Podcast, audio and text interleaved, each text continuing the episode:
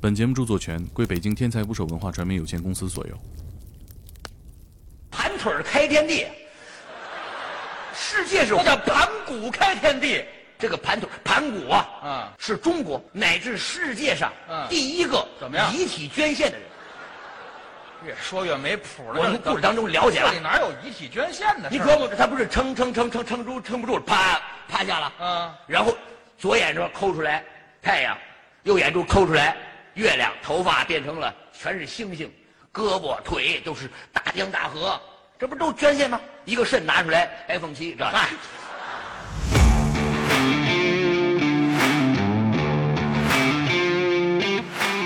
去世到最终来获取它的器官，是以分钟来计算。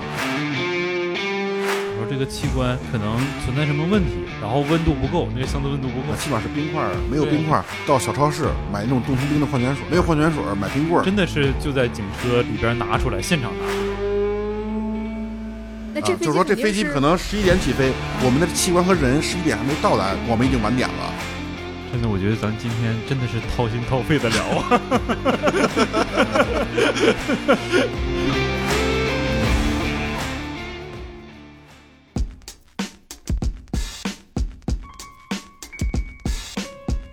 打捞最带劲的职业故事，这里是天才职业。啊、今天我们聊的职业是器官捐献协调员。哎，哎，今天的主播是大洋马，今天的主播还是你，你也是客座是吗？ 大体格子，大家好，哎，我们的大体老师，大体好久没来了，大体听起来离这个工作很近，但其实呢还不一样。嗯啊，还有我们今天的嘉宾是器官捐献协调员刘医生。大家好，大家好，对这个工作，你们第一次听到这个职业的时候，什么感觉？很难被人理解，尤其是呃这个捐赠者的家属，我就一直在好奇，那他们平时的生活是怎么样的？然后他们遇到的那些困难，遇到的那些事情，因为他们其实也是看尽了人生百态的那群人。我对这个职业的印象啊，就是全全凭想象，因为确实生活里没有见过，我就觉得跟那个发小广告或者 是说打传销电话那种，因为我没有，因为我之前不知道是有专业的医生在做这件事儿，呃就大体我老老师刚才你讲的，确实我们在最初的几年确实这么是 做。吧？就是我老觉 得这发职传业单啊这职业肯定挺憋屈的啊，就是那种，哎呀，你，您您看看，您考虑考虑，啊就是就老有这种感觉啊，就是觉得他可能不是一个，起码我如果我来想的话，他可能不是一个能给人特别有体面感，或者自己的感受特别好那种，对，对肯定还是会各种碰壁，啊就是。我觉得就是这工作给我第一个感受就一个词儿，就是特别憋屈，憋屈。所以我肯定是，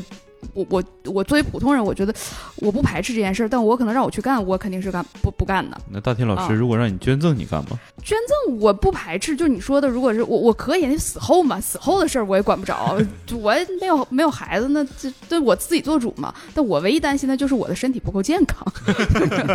这是一个试探普通老百姓对死亡的容忍底线的一个职业。嗯，在你最接受不了的时候，哎，器官捐献协调员来了，出现了你能不能拿个小广告，自己的一个点 就觉得这活儿不好干。不好干？对，因为我们这个职业啊，其实是一个新兴的职业，啊，这个新新新兴的事物，大家都有一个接受的一个过程，或者对是有一个开始肯定是有是有所顾虑或者有所排斥的，啊，所以，嗯，在我刚从事这项工作的时候，我的想法可能跟大体老师的想法是一样的。啊，强调困难，确实困难比较多，有时候困难甚至超过我们当初内心的一个想象。嗯但是，呃，怎么说呢？这个事儿还得往好了想。第一个，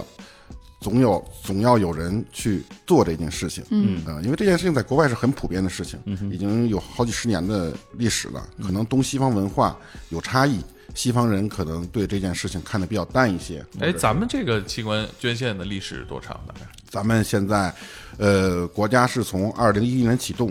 二零一零年啊，对，二零一零年启动，这十年的时间，二零一三年进行全国的一个推广。那才没几年啊。，对，现在有六年多的时间。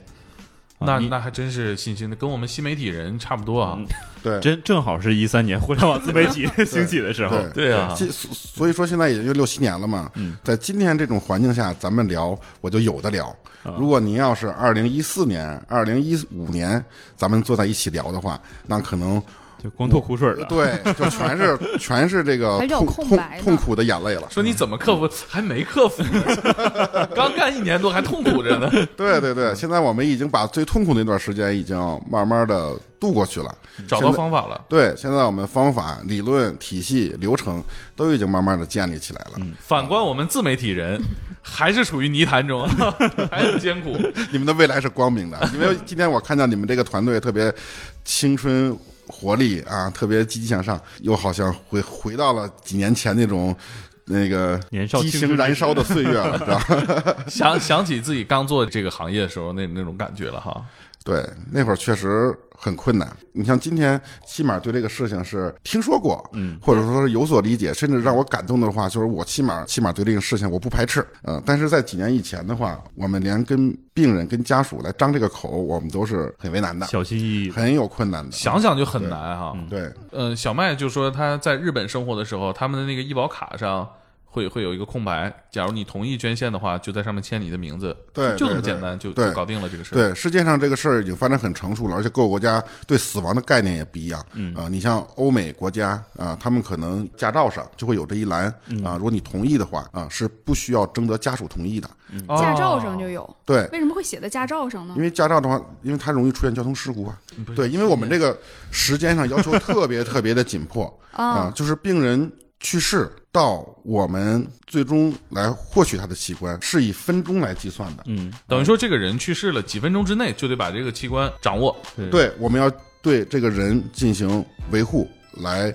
保护他的器官的功能。因为做器官捐献的目的是为了救人，嗯，是为了一个人捐献，咱们现在可以平均救三到五个病人。如果这个器官不好，移植到别人身上的话，那就起不到一个救人的目的了。病人去世以后，我们要争分夺秒，这转运这个其实我还挺好奇的，因为器官的转运咱们也只是听说过没见过。是这样啊，这个手续都走完了，我们马上就要进行捐捐献的准备了。在准备之前，我们要进行器官的分配，器官分到哪儿？分电到脑分到哪电家脑分配医院是吧？对，嗯电脑分配啊如果说他接收了分配了，我们会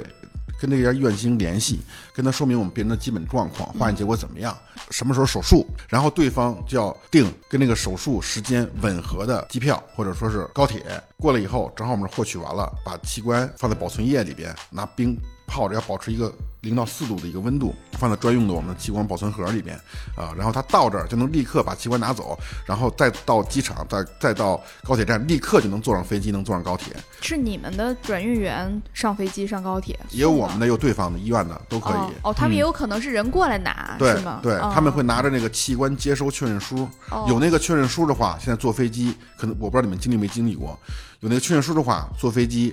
是 VIP 的待遇，是绿通道、嗯。我啊，我们可以呃走这个头等舱的通道啊，然后甚至的话，如果说确定了这架飞机上。有器官需要转运的话，这个飞机我们已经晚点了。那这啊、飞机就是说，这肯定飞机是可能十一点起飞，我们的器官和人十一点还没到达机也场，也是要等这个的机这个飞机会等我们的。啊，然后还有呢，嗯还有呢，就是如果说我们到已经登机了，但是由于各种管控、流量控制或天气原因，但这你个们也飞得机飞不能起飞嗯。有我们的器官在，这个飞机硬在飞全机场是优先起也飞的。得飞，对，对，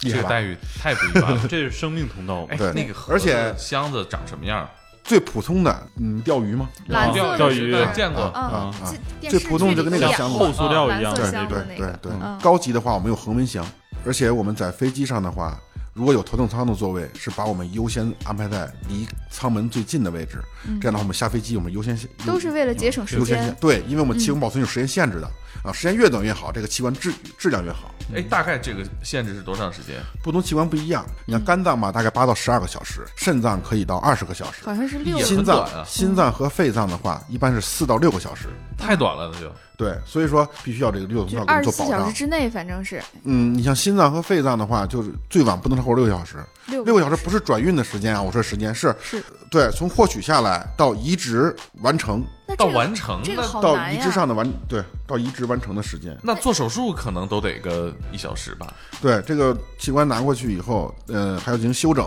修整完了以后进行移植。这个移植包括吻，呃，血管的吻合呀，呃呃，各方面的这个时间要包括在里边啊。最后这个器官重新恢复灌注，以这个时间点为结束啊，是这个器官保存的时间。啊心脏的器官捐献就不能是跨跨省，对呀、也有跨省的，有跨省的，因为有四个小时，啊因为有这个飞机的转运通道，在获取之前跟机场，包括跟航空公司，就全已经协调好了。我们到那儿的话，立刻就登机，登机完了立刻就起飞，起飞完了下了飞机以后，救护车就在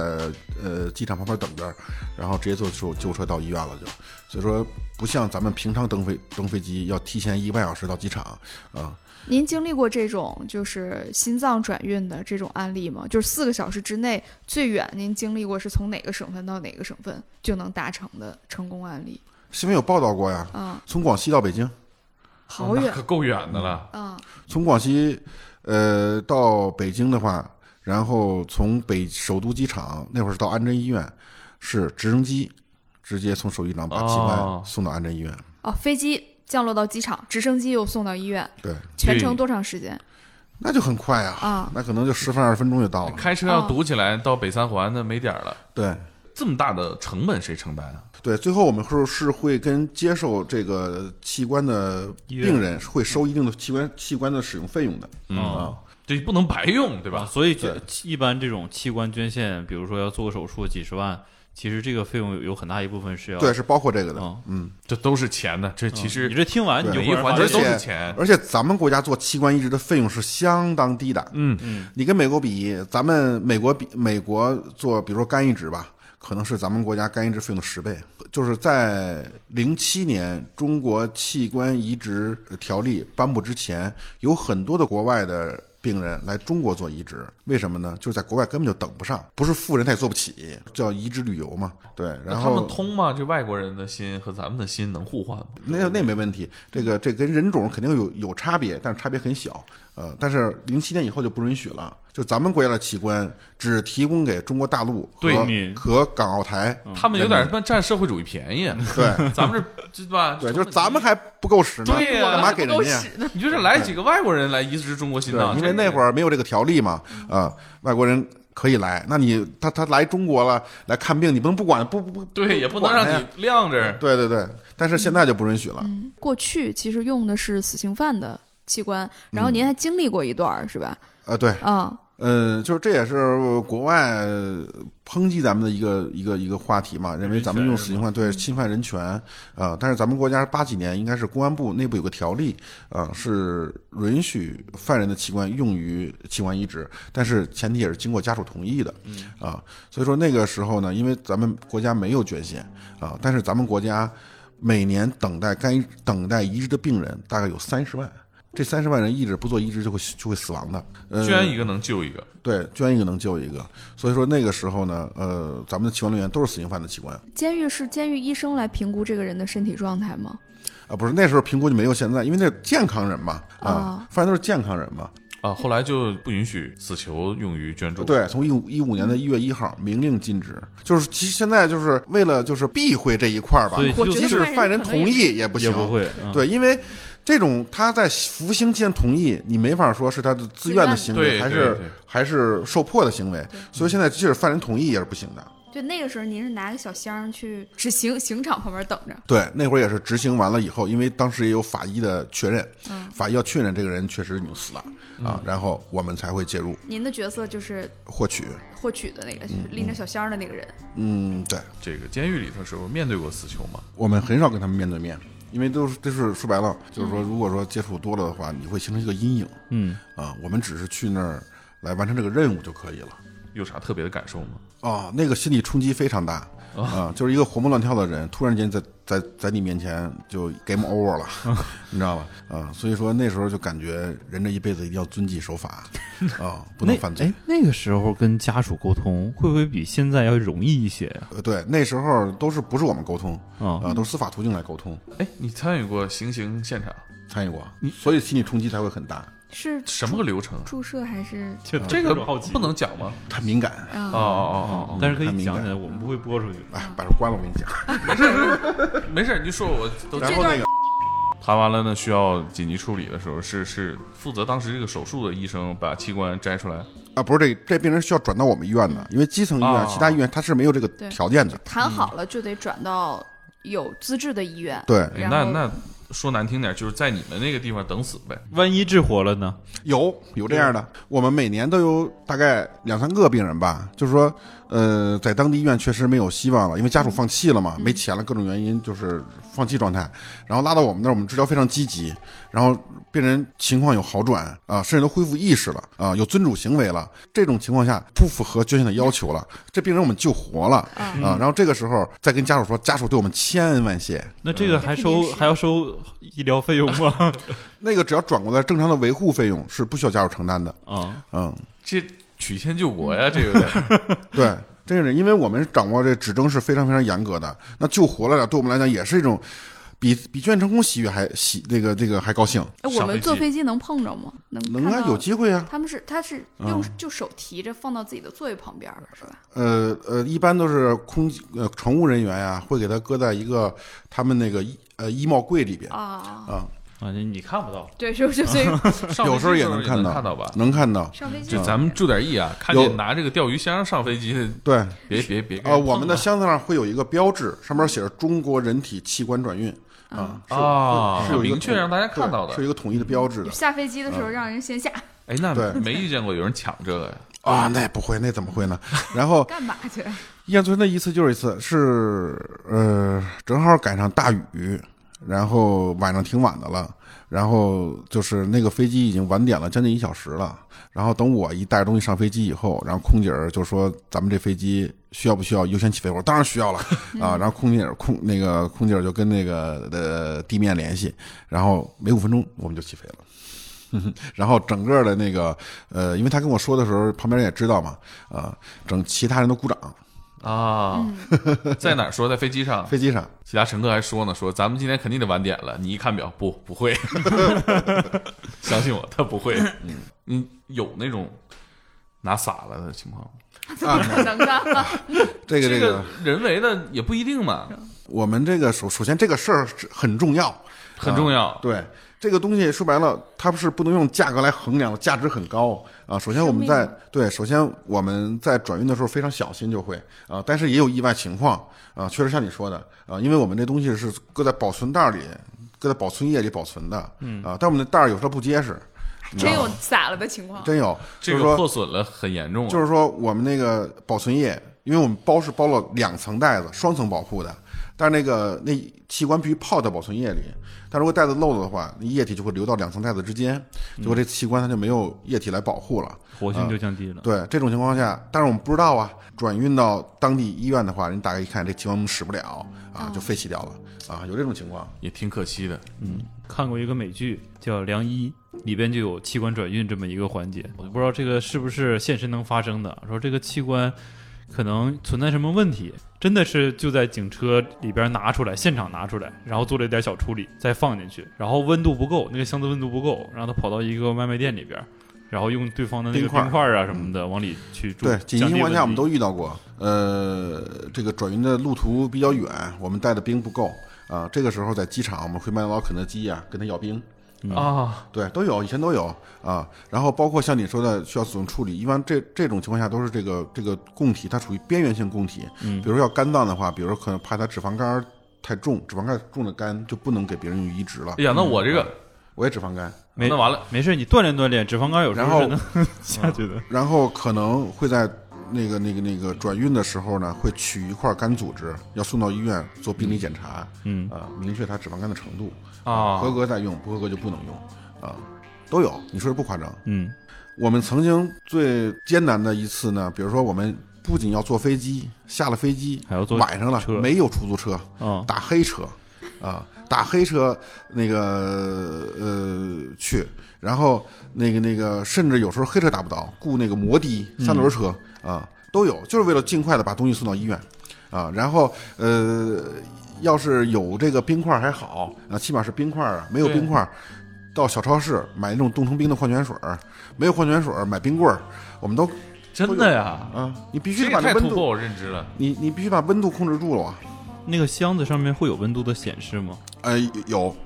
嗯这有点生死时速，嗯，玩命快递的意思了。啊，就是这样。嗯这真是玩这命是快递，很真实。我这这种情况，我们以前经经经常经常经历对，感觉这个很紧张，都能拍一小电影了。你你遇到过这种焦虑吗？就是感觉这个东西我如果再不给它变冰了，可能就坏了。当然了，我们这个工作是只能成功不能失败的啊，失败了就意意味着这个器官就浪费了，也意味着这个人失去了这次移植的机会。买冰棍儿是您自己的经历吗？ 是啊，当时是运这送一起个码什四五么年？四五年以前了吧？运送的是什么器官？肝脏，肝脏几个小时得运送到？肝脏还好说一点儿啊。如果说你保存的没温度各方面没有问题的话，能坚持到十十到十二个小时都没有问题、嗯啊。但是如果说温度上升了的话，那几分钟这个器官就浪费了。嗯就是坐飞机去，呃，那会儿还没有六通道呢，那会儿嗯，那会儿没有六通道，我我们跟普通的乘客是一样的。啊呃也是打嗯一比如说登经机牌，，对对，比如说经历不了是飞机的晚点，或者飞机取消，遇到下大雨，或者说空中管制什么的，交通管制什么的，呃，那冰不够用了，那我们就得想办法去找去把这个箱子打开，你再把冰放里头。啊。对，你从上海买的冰棍儿还是北京买的冰棍儿？就是机场买的，呃就对，北北京机场北京起机飞之场前嘛，呃，对，嗯，麦当劳很配合啊，麦当劳肯定都肯德基都这肯定很配合。合。这要是知道您是干嘛的，这个一杯肯定不够。不是那会儿啊，那会儿这个这个东东西还没像社呃呃社会认知这么明这么明确，那会儿我们都不敢说我们拿拿的这器官啊，就是说我们这里是药，我们这药我们需要低温保存，您给我们点冰，啊，那你也能，就是你什么就都不怕说，那会儿还怕引起老百姓的恐慌呢。一说这个事那个情，量还不能少，我记得那个冰的量一得没过那个器官，得把它整个覆盖住，好像是。啊，也不能太多，太多的话会把器官冻伤。哦，嗯这玩意儿运中间要丢了，这他妈惹大祸了。了。呃有这玩意儿还真丢过呀。在早期阶段，就是很早很早以前，他可能十年以前了吧，那会儿就是我们这东西不方便带上飞机，箱子比较大啊，托运嗯，啊，托运的时候就哎呀托运丢过。嗯那叮咣的往那个传送带上摔，这也扛不住啊。呃，那倒不那倒不怕，因为我们都贴着易碎的标志，呃，然后那都是都按易碎品，但是就是有的时候吧，他给你托运托托运，他没没带上飞机，是是哎呦会出现这情况。你知道吧？嗯对，有这样的概我念。没遇到过这种情我之前况，从国外回来的时候，在香港转机，然后等到北京的时候，四件行李剩一件行李， 那三件没了。嗯但那个器官就浪费掉了，因为时间太长了，哎呀，那这责任是谁的呢？没谁没谁也没责任，没办法，这怎么跟家属交代啊？器官质量不行，只能等下次机会了。捐献家属知道丢了吗？不是那会儿还不是捐献，那是司法途径的，哦，啊，十年前吧，从死刑犯过渡到捐献，有一段是过渡期，过渡期的话最倒霉的就是病人，因为器官少了。啊，捐献没发展起来呢，死刑犯已经被废除掉了。嗯啊所以这段时间是对病人来讲是倒霉的事最儿。主要的几种器官是哪几种？肝脏、肾脏、心脏、肺脏、角膜，我们最多一个病人挽救了八个病人生命。这个这几项器官好像也不够八个，它它肾脏可以挽救啊两两个病个人啊，肺脏可以挽救两个病人，肝脏我们也挽救两个病人。啊，一人一半儿对，一人一半儿，挽救了一个大人和一个小孩儿。这个同时，角膜呢也也也挽救了两个病人，这让个两病人复病人明他。生前是什么什么疾病？是意外吗？对，交交通事故导致的意外。那除了驾照上，还会有其他的地方写吗？就是会有那个这种标识吗？呃，国外主要就是驾道上，啊，对，如果说出现交通事故了，这个病人需要呃一呃救护车来了，拉到医院啊、看他驾照上先同看一意眼的驾照如果这个病人已经去世了啊、或者说是没有救治的希望了啊、那我们的人就会出现啊、来直接来做这件事情。他们是不需要经过直系亲属同意的啊、哦但咱们国家不一样啊，咱们国家是个人情社会嘛，对啊，就然是后这家属不同意这事儿怎么都不行。啊，办对，咱办不们了必须要征得直系亲属同意。首先是潜在的捐献者的病源都是重度的颅脑颅脑损伤的病人，嗯，比如说交通事故、脑干的出血、创伤性颅脑损伤，这种时候我们才会介入去评估。我们评估的结果呢，往往是三种。一种是病人还有救治希望，嗯啊，这种情况下我们就没有必要跟家属谈了。即使家属同意的话，也是不符合咱们捐献要求的。第二个呢，就是哎，病人符合一个潜在捐献者的要求，来我们跟家属沟通啊，最后同意了，这事儿最后按照程序就做成了。最常见的一种方式就是病人符合条件，我们跟家属沟通啊，最后家属拒绝给骂回来了。啊呃，到呃以前有这种情况，但是现在这种情况越来越少了，嗯啊， 您算过您大概一年要谈多少个这样的捐赠者的案例吗？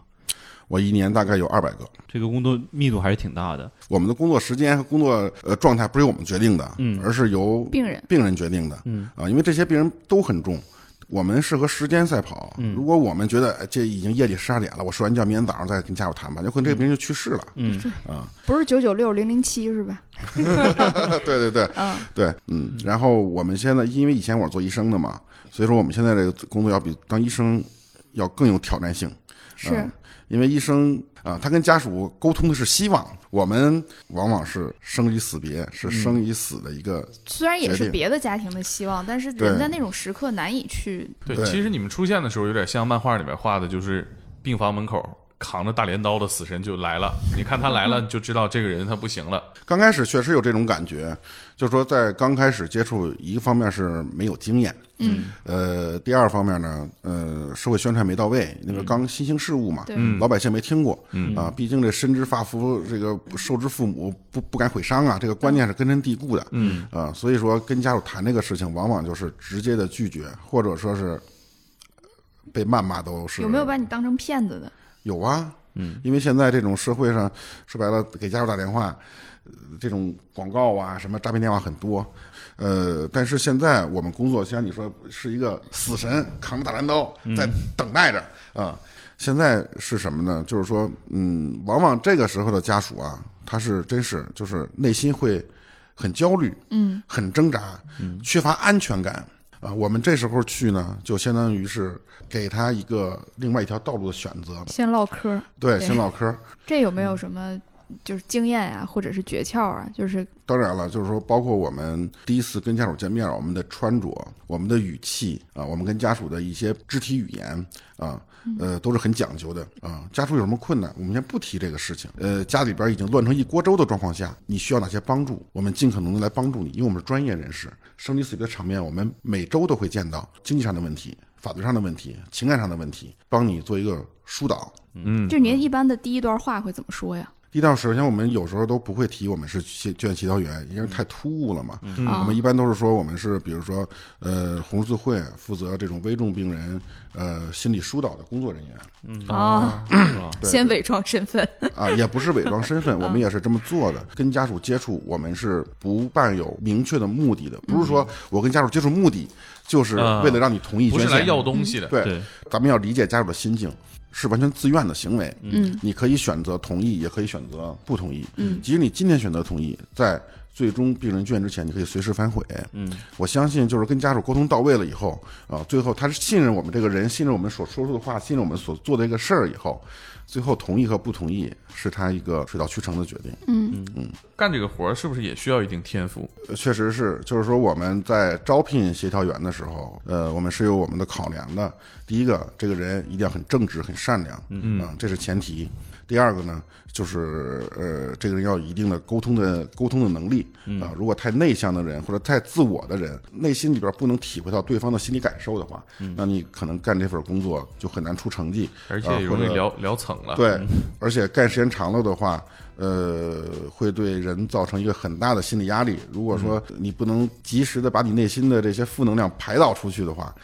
呃，时间长了你干不下去了就。就是得开朗一点呗，性格。呃，对，因为我们跟家属在接触的时候啊，可能在前两个小时，我们都是在听家属的诉说，嗯啊，这多么不容易，对多遭罪这个过对程，。听他给我们讲述他们家庭的遭遇，呃，讲述他这个家庭上的一些情感方面的事情，甚至比如说对医院的一些埋怨、抱怨嗯啊、都会给我们讲。我们往往就是一个倾听者啊、就是让家属让他这些心理上的东西表达出来，他内心会得到一个安抚或者平衡。但是这些负能量全灌到我们耳朵 里了，啊有没有那种听你聊完俩小时，你一说正事，哦不了，谢谢，拜拜。其实有有有，那这种负能量，就是您会想办法排解吗？你是无感了，还是说能自己能排解掉？不是，这就像刚才那个大体老师说的一样，刚开始觉得我呃这个憋屈，憋屈、特别困难的一个职业啊，是这样。刚开始确实是这样，但是干了时间长了以后，对会对自己工作的定位会有一个全新的认识。嗯，就是我们这个工作的目的和医生一样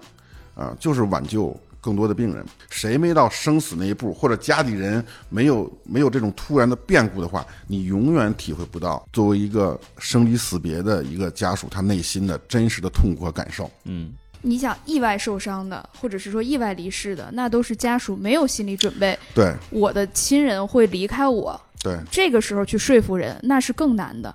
而且，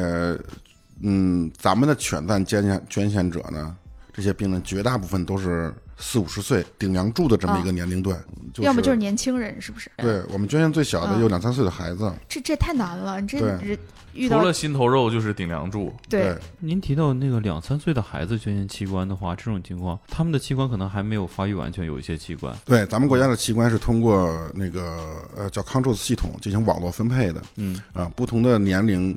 包括器官的大小，嗯它通过器官进行全国的等待者的自动匹配。啊，他可以啊给到别的小朋哦友。对对，嗯啊也是给到小孩的身上啊、所以说这个不用担心。就是您会不会在比如说之前先收到啊，那边有一个人等待移植什么样的器官，然后大概资料是什么样的，然后这边呢可能正好有一个病人，有没有这样的情况？就两边时就间都定在向抢的时一个间任务。你说这是定向的，定向分配是违法的。哦， 我是干这个的，嗯，我们家有个亲戚需要进哦行肾移植、肝移植，我想把这个案例谈下来给我们家亲戚使，嗯，这是不允许的啊啊。我们等待者有一个紧急度的一个评分，嗯啊，可能这个病人说我得了这个肝病，我都等了一年了还没等上，但是他怎么等一个月就等上了？哎，对，啊，这是为什么呢？是因为病情的紧急度不一样。嗯啊，我们有大概的几个呃参数啊，一个是等待时间的长短决定你的分数，第二个病情的轻重缓急。如果这病人已经已经肝功能衰竭了，他不做可能几天就要死去。啊，那他肯定是为了救命，他肯定排队是靠前的。嗯啊，还有良恶性疾病，比如肝癌啊，像浮标那样的啊，或者良性疾病，比如长期喝酒、酒精肝硬化或者乙肝肝硬化，那良性疾病是要比恶性疾病排名靠前的，因为咱们要保证，因为这个器官很珍贵，移到我身上的哦话，尽量能我要保证它活更更长的时间。啊。因为肿瘤牵扯一复发的问题，像胡标一样，移植了一年，最后去世了，啊、那就不仅他去世，这个器官也跟着他去世。说白了有一点 浪费。对，还有呢，就是儿童要比成人优先。那受捐者，比如他在去世的时候，这个器官还能复用吗？还是他就呃，您说的是另外一个叫多米诺移植就是来回用，啊？啊，对，有这种情况，有这种情况，可以操作是吗？可以啊、但是这种情况下一般就是不常见嗯啊、因为移植完了以后，这病人会生活的很好，嗯啊、他可能等到七老八十他去世，这这器官也不能使了，嗯然后呃，如果说做完手术，因为移植的并发症早期这病人就去世了，嗯啊、但是往往是由于他这器官的功能也跟着就不行了。啊，嗯，啊，然后，嗯、但是有一个像您说这会儿，呃，我需要说的一点就是什么呢？就是说我们现在做完移植的病人啊，很多人都已经登记成这个器官捐献的志愿者了，啊、就是他们已经愿意在身后的时候把他们身上的有用的器官再继续捐赠出去，嗯，啊、让这个爱继续传递下去，嗯，啊、呃，现在这方面的做的挺，嗯、人挺多的，就我觉得，如果是我我有这种经历，那我肯定也愿意嘛，因为我本来嗯就是受到帮助的受益者人。对对对嗯，就更清晰的说，哪一些人群是可以我我做这个器官捐献的，哪一些人群是不能的。肿瘤、肺癌、肝癌、结肠癌、胃癌啊，恶性肿瘤的病人是不能捐献的，因为他的器官可能是带瘤的一个状态，我们不能把这种带肿瘤的器官移植给别人，这样的话会造成肿瘤的一个播散啊，这样是不符合不符合医学伦理的，是不道德的。出现过这种失误吗？这个是没有出现过的，这应该不会的因为是我们在说就是捐献之前筛查的话，都会筛查出来。啊，但是曾经全国会曾全国出现过狂犬病的那个捐献者，啊、因为他是因为狂犬病潜伏期很长，嗯，以年纪的我记得，呃，对对对，最长能到二十年，嗯啊，那确实很 难。所是所以这种情况下，最后他是相当于就是昏迷原因不是特别明确，嗯啊哦，但是当时可能就是由于技术原因，因为狂犬病是很难筛查的，嗯，啊，你你你没查出来，最后就捐献了，捐献捐献完了以后，移植给了几个病人，最后这几个病人最后也狂犬病，然发后作死亡。啊，出现过这种事情啊，也对于我们这个行业，只能说是就是说也是一个呃教训，吧，或者说也是一个在呃发展过程中走的一个教训，就是了解器官捐，对于那些危重病人的家属，让他知道器官捐献这事儿也是他的权利。嗯有可能这种家属他想以以前我们遇到过，在捐捐不很了早很早，就是家属想捐，但是找不着地方对，找不着地方。啊嗯，耽误时间了就。对啊，所以说这个工作以后会成为这种临终病人状态家属的一个选择，会告诉他，嗯啊，但是选择不选择是家属自己的一个决定，现啊在是不是变成还一种自很只自愿的行只是为？在那个，比如说这个医院没有资质啊，他是不是只在门门口啊摆一个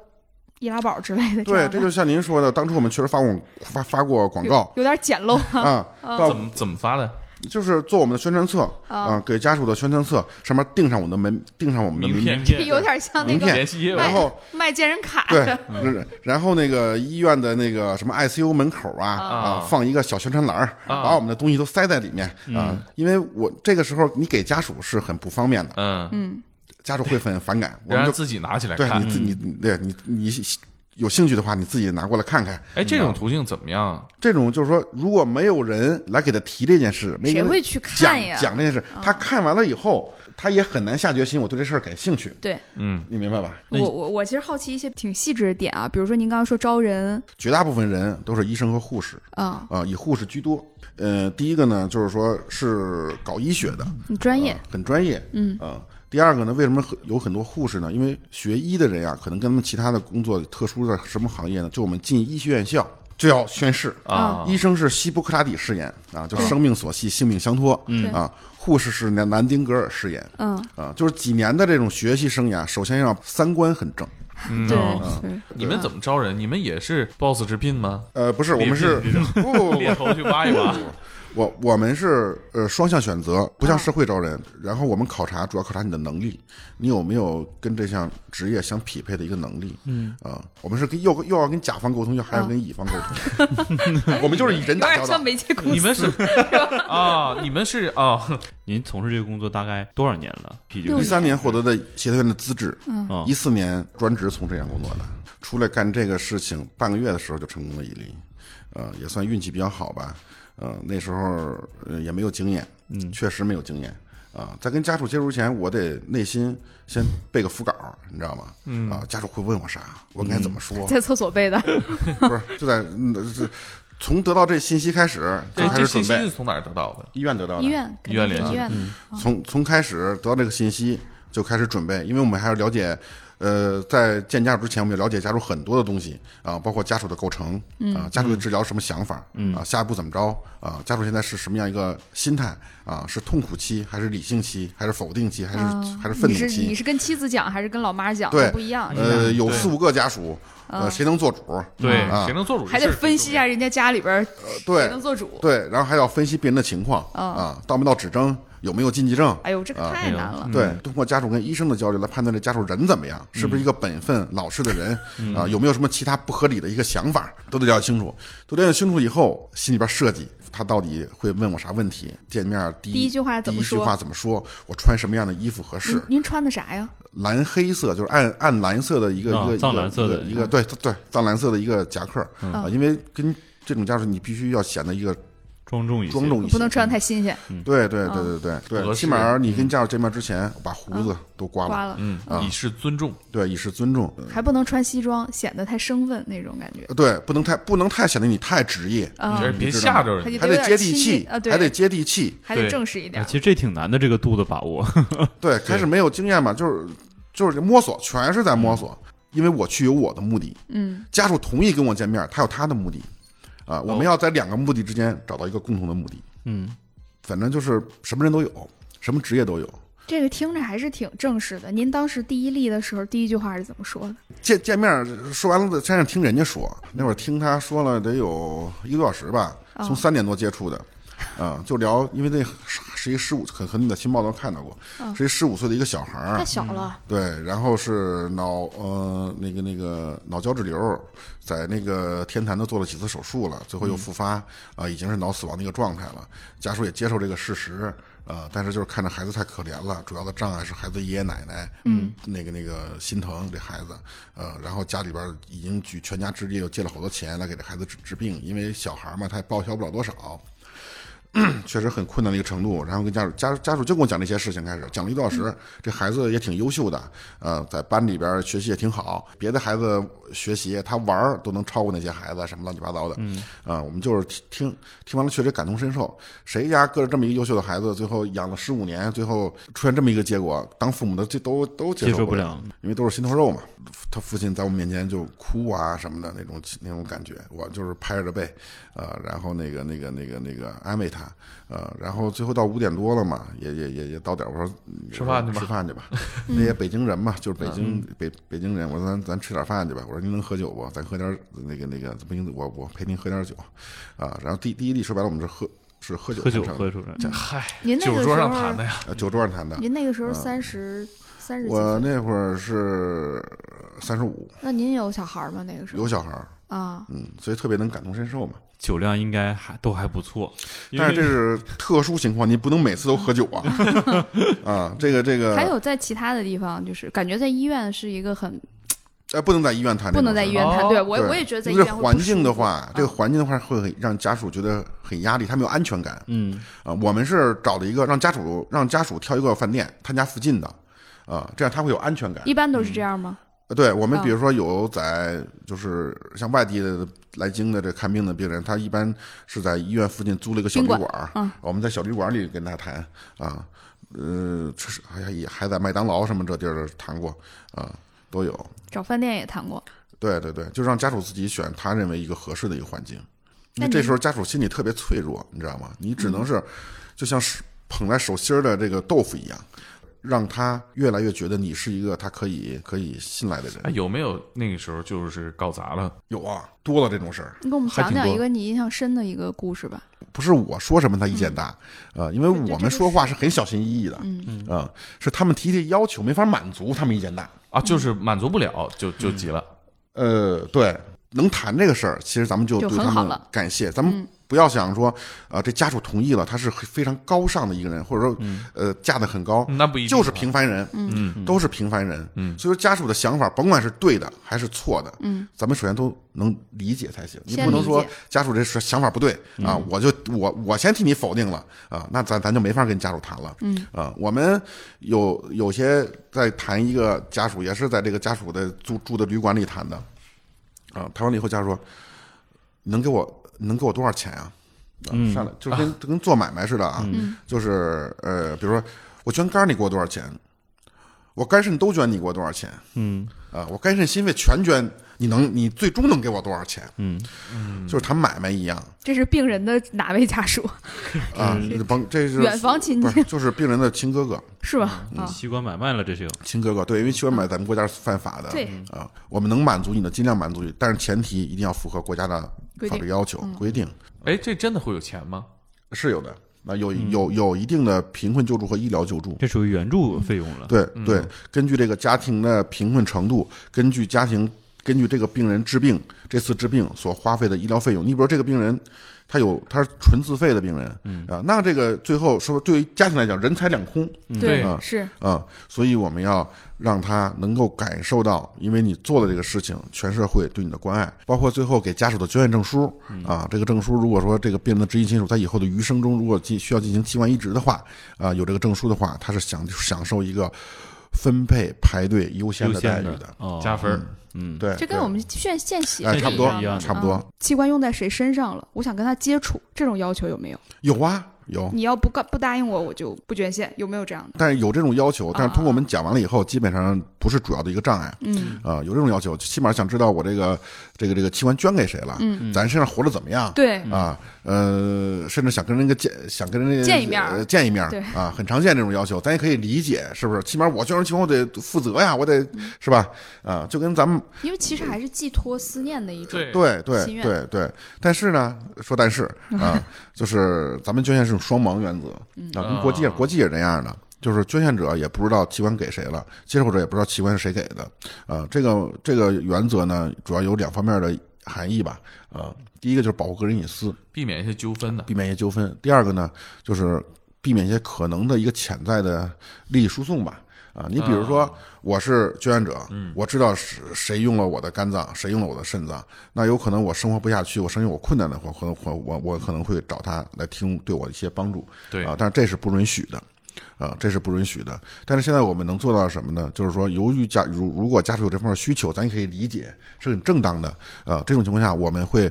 呃，捐献完成以后，这个病人是哪儿的？啊，是北京的，还是河北的、天津的、上海的啊，多大岁数？大概说一男下。的、女的啊，得的什么病做的移植，做完移植恢复的情况怎么样？这个我们会告诉他啊如果他有要求的话，嗯但是我们不会透露任何的个人信息。还是你们转述，对对对，那像对电视里演那种，比如说，哎，我把这个心脏捐给他了啊，他和我的恋人哈看互相看对眼儿了，就这种情节，法律上其实在中国不太能发生。嗯对那种艺艺术加工嘛，源源源于真实又高于真实嘛。那会有一些真实的影响吗？就是这个。我有一个，问题，就是就接受捐赠的人，如果未来生活他会生活习惯有一些改变吗？或者是他会像那个，比如他用了别人的心脏，他的有这想方法面会说法，对就啊有就有就有这么说法，但是医学上没法证实，咱们只能这么理解，就是说做了移植的人都是经历过一次生死的人，都是嗯他能面临到我即将去世时候他那种恐惧感，啊、真有机会能得到一个器官，让他起死回生的时候，他对生命的。意义，他会有重新的认识，嗯他会更加珍惜他的生命，所以他在某一些以前看不开的事儿，可能就看开了，可能以前会玩命的追求自己的事业，追求自己的地位，可能做了这个手术以后，他看的就觉得健康和家庭对他是亲情对他最重要的啊，所以说这方面我觉得往往是病人由于这次呃生死所造成的一个这个这个想法思想上的一个改变。个人会比较好奇，您做这份工作，您家里人会对您是怎么理解的？肯定是不支持、不认可的，啊因为培养一个医生，对啊一个父母来讲，挺挺光荣一个事上情。学都多 少年？香港都讲究当个医生或者律师嘛，这很不对容易。对对对，呃，但是是因为什么呀？是因为我呀，嗯、我从一毕业我就干这个移植相关的工作，就在哦移植科。啊、所以说对这个行业很了解，因为以前都是死囚的这个器官来源嘛，嗯，呃，但是一五年以后呢，这个来源就被明令禁止了，所以我们这个专业想发展的话，没有捐献就没有移植，嗯，因为这个东西不能工厂制造，嗯啊，说我今年计划生产多少多少多少，它生产不出来，所以这个这个关系到我们学科的发展啊、再有一个呢，就是对自己的信心，嗯，啊、我认为我跟家属沟通没有问题，我乐意接受这份儿呃挑战。嗯啊、因为这是一个朝阳产业，我更能从我个人来讲，从我的职业规划来讲，我更能做出我的成绩。嗯啊、因为在医院当医生，呃，有几个最后能发展到说专家或者说是知名主任这种阶段呀、啊？呃，竞争会医生的竞争也是非常非常激烈的，医生的成长也是非常困难的。我们得老写论文，老得发表文章，是，然后既得顾科研，还得顾临床，啊，上学就够遭罪了，对对工作之对后更 累。我三十几岁的时候，尤其是跟我们的高中同学吃饭，是很痛苦的一件事情。工作个五六年、六七年，我们还是一个小大夫，做最基础的工作啊，写病历啊，然后弄科研啊，然后跟家属交代病情啊，是说白了，在医院就是碎催，嗯啊。啊，挣钱是收入最少的，尤其是现在医学生毕业以后，甭管是硕士、博士、本科，还是经过规培，规培啊，规规范化培训。呃，真到你能说有一定的呃这个这个水平的时候，往往是十年以上的医生才可以啊。但是比如说我三十多岁，我跟同学吃饭，我们那些高中同学有的都已经是公司的中层了，啊，甚至公务员都已经是正科副处级的了。但是我仍然是一个小崔崔，啊，心理落差挺大。对，我的收入很低。那会儿的话，你想，在一二年、一三年，我的收入可能就五六千块钱，一肚子的羡慕、嫉妒、恨吧。但但是吃饭的时候，我是这么感觉，但人家同学对我是很尊重的，嗯啊，因为认为医生这个很伟大，或者是很高尚的一个职业。刚考医学院校或者在学习的时候，都抱一个远大的理想。啊，我以后是一个白衣天使。你再往个人说点儿，这就是我们一个养家户的职业。嗯啊，我们也得靠这个吃饭。嗯啊，那孩子报课外班的话，也得掏钱呀。对， 是吧？啊说的是我爸是 大夫，免了这个。对，也有生活的压力呀、嗯，对，那你跟你的孩子介绍过你现在的工作吗？呃介绍过啊、我儿子很支持啊。那而你且怎么他给他在解释呢他在学校写作文，这还提到过我。您遇到最困难的一次协调是大概什么情况啊？我最困难的一个协调是协调两个星期，这么跟长时间？对，跟家属接触。这个这个孩子是北京的一个呃，就是打工人员啊，然后夜里边自己出去溜达去，碰着一个那个那个大卡车，嗯，他溜达就想就想少走几步路，哦啊、就扒着这个卡车那带着，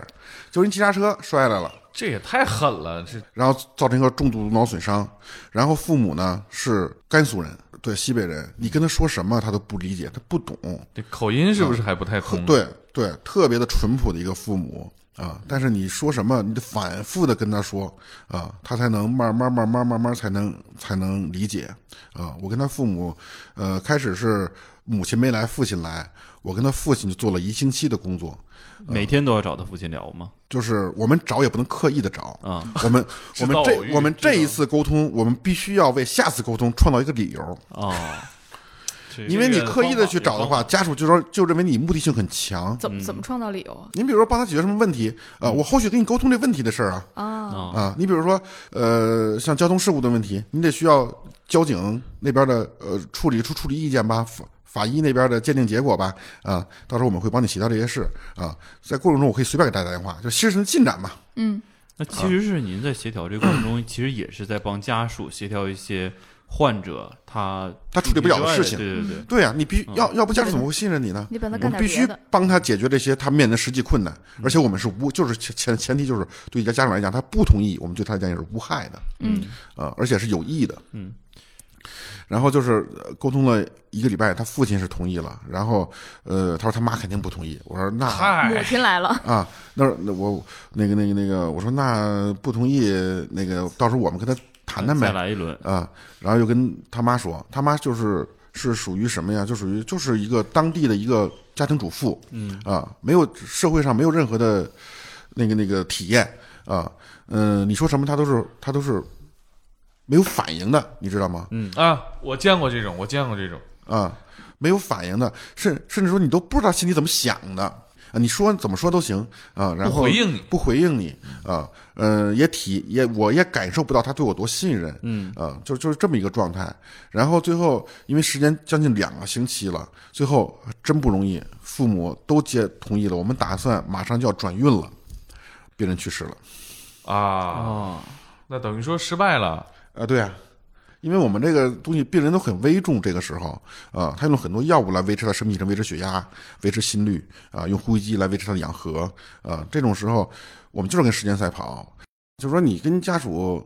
呃接触的时候，你要抱着抱着肯定会失败的想法去，嗯啊、要把这个思想的这个这个底底线做好。我们失败的原因各种各样。谈期间病人去世了，跟家属沟通了很长时间，家属最后，呃，家属不同意，往往是父母那层的岁数比较大的那个家属，最后是主要的反对的意见，啊、跟家属谈也成功了啊，最后病人经过评估不符合要求，捐献不了，呃，很多种原因啊，失败对我们来讲没有什么啊，是常态。而且面对的情绪啊，大多是负面的，那怎么能坚持下来呀、就看你想得开想不开啊。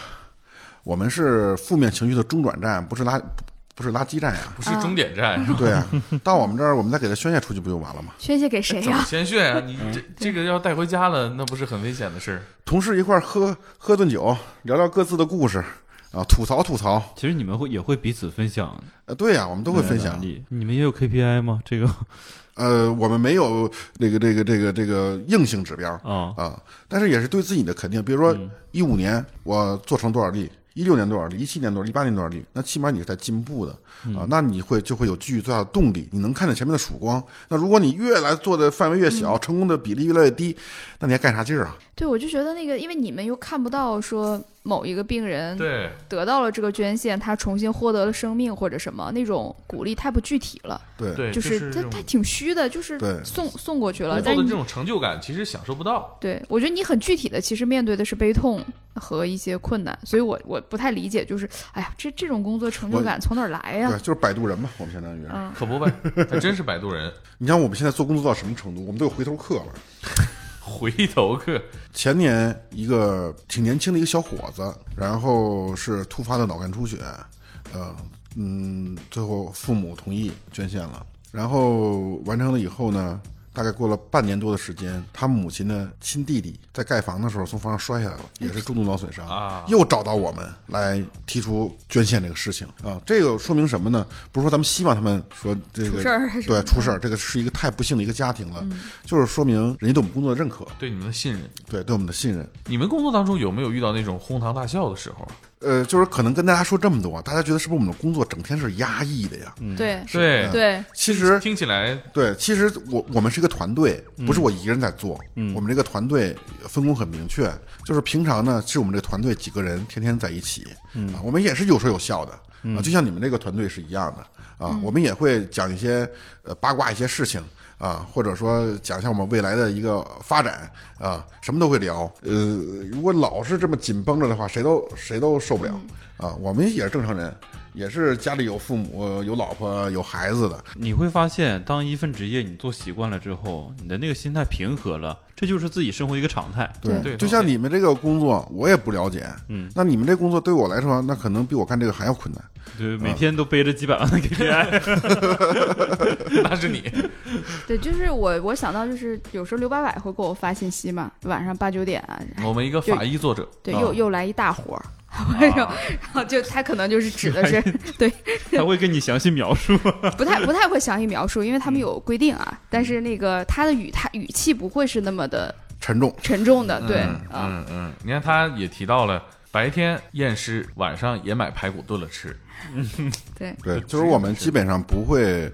呃，把工作情绪带到带到家里，啊、然后但是呢，我们的工作呢又不是没有时间点儿，我们回到家里边儿，可能这个呃刚到家没半小时又走了，呃啊这是经常的。您您会不会在生活里很习惯性的就让别人去签一个器官捐献的这样的东西，会向人去推随荐，身带着是跟吧？跟卖保险的似的不是那种感觉。嗯我，我随身带的是带着我的捐献卡，啊，因为干我们这事儿的，我我我们自己，如果你都不愿意去签的话，你嗯怎么去感染别人呢？嗯啊，我们自己都是签过这个呃捐献志愿书的，啊，这个卡随身携带在我钱包里，哎，那这个流程方便吗？方便很方便，很方真的便。可以做线上的吗？我要想可捐以的啊话，大概是一个什么流程？呃，第一个就是微信关注中国器官捐献管理中心啊，这个微信公众号里边有这按钮嗯啊我要登记，就啊这么方便或者上他们的网站啊也可以，网网网网站上也有我要登记，捐一个，然后还有呢，就支付宝上，啊，支付宝上你只要输器官捐献，就会出现一个施已售的器官捐献登记网，啊，也可以进完，也可以完成登记器官捐献就行。哦，我搜这个到了，哈，对，就这个是吧？啊，对，这是器官捐献管理中心的那个微信公众号，哦，志愿登记。支援登记哈，你看，这您这一下多了三个志愿者，这啊个不仅你们仨，这节目播出的时候，估计希望大家都拿很起多手机，听众都会拿出手机。听到 这对对里拿对起手对机，对对，真的是真的是，对其因为实很方便，它就有四个选项：器官、眼角膜、组织、遗体。遗体就是我整个身体对就都可以拿走，对，组织是什么呀？眼角膜就是组织啊，包括最后捐献皮肤啊哦，捐献骨骼，大体老师，那你都得填呐。那不是他可以选择，这是自愿 说实的，话可以啊，选择。说实话，我此时的想法是，我在想我这个葬礼怎么办？如果我没有皮肤了，可能会不太好看。我王者给你充一个皮肤。你看啊，这您已登记成功，衷心感谢您的支持。您是中国器官移植发展基金会施与寿器官捐献登记第一百二十八万六千五百八十九位。对，这是两个系统，你这市易售的登记，还有一个中国器官捐献管管理中心的一个登记系统，啊，都可以。这样这两个系统是共享的，到时候他们应该会给你寄寄过来一张，那个或者有人客户会和您联系。呃这已经有一张生成一张对，那电电子那是卡电子了嗯版的，对，那是电子版的，到时候会给您寄一个实物的。当然呢，其实这这部分也就只完成了一半儿。如果真的是有那天，可能还是得跟家属达成。那时候就由不得你做主了。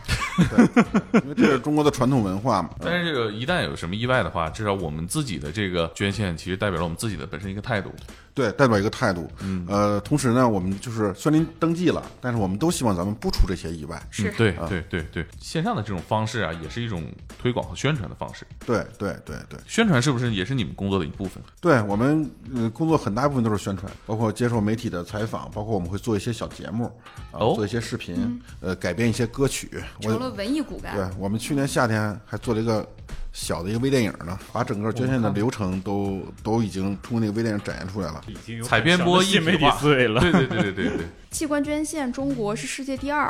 亚对洲第一。对为什么中国会有这么好？是是因就这么好的一个排名，是因为中国人多吗？人口基数大，啊，还是因为、这他个、算的是算的是总数，呃，对我们有一个专业名词叫百万人口器官捐献率，就是一百万人最终有几个人完成了捐献。嗯、世界做是世界上做的最好的是西班牙，嗯，啊、一百万人大概能达到五十人左右。呃哦，啊，中国现在一百万人才四，嗯，啊，所以那其实那但是个中国数基数大呀，每百万人有多少人捐献的话，中国这个总数应该比西班牙大的非常可怕。啊是所以咱世界第二嘛。分工里边，您是跟家属直接沟通的那一个人是吧？呃，对我是全程的。呃，如果没有捐献案例的话，我们会策划一些社会上的宣传活动啊、包括我，我们前几年都是北京市北京市的这个宣讲团的成员，我们每年要去呃社区、去企业，每年要宣讲大概二三十次。哎，今天算到咱们企业宣讲了一次，嗯 我我们代表您成功率百分之百。我们内部传达一下，嗯完了把这个链接转给大家哈。我觉得最打动我的理由，就还是说我的亲人可以用某种形式在另一个人身上活下去，就是对我为社会奉献呀，或者是我延续他人生命啊，这个说白了，其实对我的吸引力没有没有那个大。嗯，真的，我觉得咱今天真的是掏心掏肺的聊啊。